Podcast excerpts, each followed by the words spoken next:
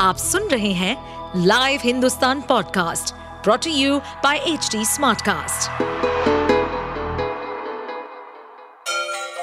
Ganga किनारे बसे राज्य उत्तर प्रदेश की खबरें पॉडकास्ट में आपका स्वागत है इस पॉडकास्ट में हम सुनेंगे छोटे शहर इटावा से लेकर राजधानी लखनऊ, चमड़े के शहर कानपुर और राम की नगरी अयोध्या जैसे सभी शहरों से जुड़ी राजनीति, विकास, मनोरंजन दल बदल फरेब और अपराध जगत की सभी खबरें इंडिया जीतता रहा, इंडिया जीतेगा। इंडिया पहले भी जीता, इंडिया जीतेगा और भविष्य में भी इंडिया जीतेगा। आईसीसी क्रिकेट वर्ल्ड कप 2023 का 29वां मुकाबला 29 नवंबर को भारत और इंग्लैंड के बीच लखनऊ के भारत रत्न श्री अटल बिहारी वाजपेयी इकाना क्रिकेट स्टेडियम में खेला गया।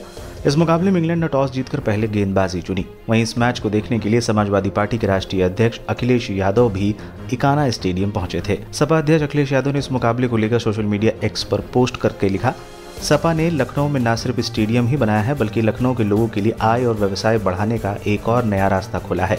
इससे अप्रत्यक्ष और प्रत्यक्ष रूप से रोज़गार के लाखों अवसर पैदा हुए हैं। खेल पर्यटन को बढ़ावा मिला है, होटल भरे हुए हैं, टैक्सी और खान पान के बिज़नेस के साथ साथ लखनऊ के प्रसिद्ध चिकनकारी के सभी बाज़ार गुलजार हैं। साथ ही लखनऊ की तहजीब से पर्यटक दो चार हो रहे हैं और इकाना स्टेडियम की खूबसूरती देखकर लोग कह रहे हैं, मुस्कुराइए कि आप इकाना में हैं। इससे पहले सपा अध्यक्ष ने एक वीडियो पोस्ट करते हुए भी लिखा था। सपा ने देश के स्पोर्ट्स इंफ्रास्ट्रक्चर के मानक के रूप में लखनऊ में अंतर्राष्ट्रीय स्तर का क्रिकेट स्टेडियम बनाकर दिया, जहाँ आज वर्ल्ड कप का मैच है। आशा है उत्तर प्रदेश की भाजपा सरकार इसके लिए अंतर्राष्ट्रीय स्तर की ट्रैफ़िक व्यवस्था भी करेगी, जिससे खिलाड़ियों और दर्शकों को कोई असुविधा न हो। लखनऊ और यूपी में अंतर्राष्ट्रीय स्तर का मैच हो रहा है। ये मैच इंग्लैंड और भारत के बीच, इंडिया के बीच है। इंडिया जीतता रहा इंडिया जीतेगा। इंडिया पहले भी जीता इंडिया जीतेगा और भविष्य में भी इंडिया जीतेगा। सर आपने ट्वीट किया था कहा था कि स्टेडियम हम लोगों ने बनवाया और यहाँ वर्ल्ड कप हो रहा है सौभाग्य की बात है पूरी दुनिया में गूंज है स्टेडियम। देखिए ये वर्ल्ड क्लास जो इंफ्रास्ट्रक्चर मिला है और ये जो इंटरनेशनल स्टेडियम मिला है उसकी वजह से लखनऊ और यूपी को एक नई पहचान मिली है।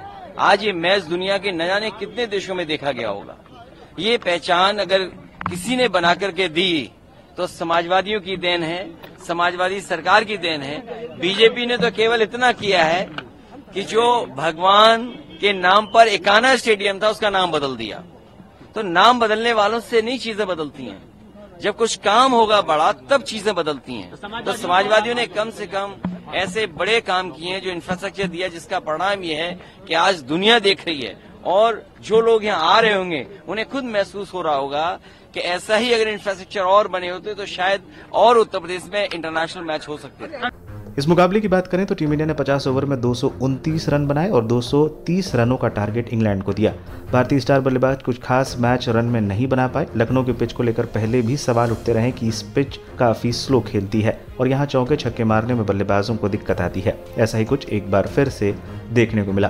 टीम इंडिया के लिए सबसे अधिक रन कप्तान रोहित शर्मा ने बनाए, जिन्होंने 101 गेंदों पर सत्तासी रनों की पारी खेली।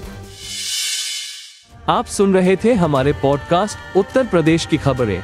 ऐसे ही अपराध जगत से जुड़ी, चुनौतियों से भरी राजनीति और विकास की खबरों जैसी अन्य जानकारी के लिए सुनते रहिए हमारे इस पॉडकास्ट को।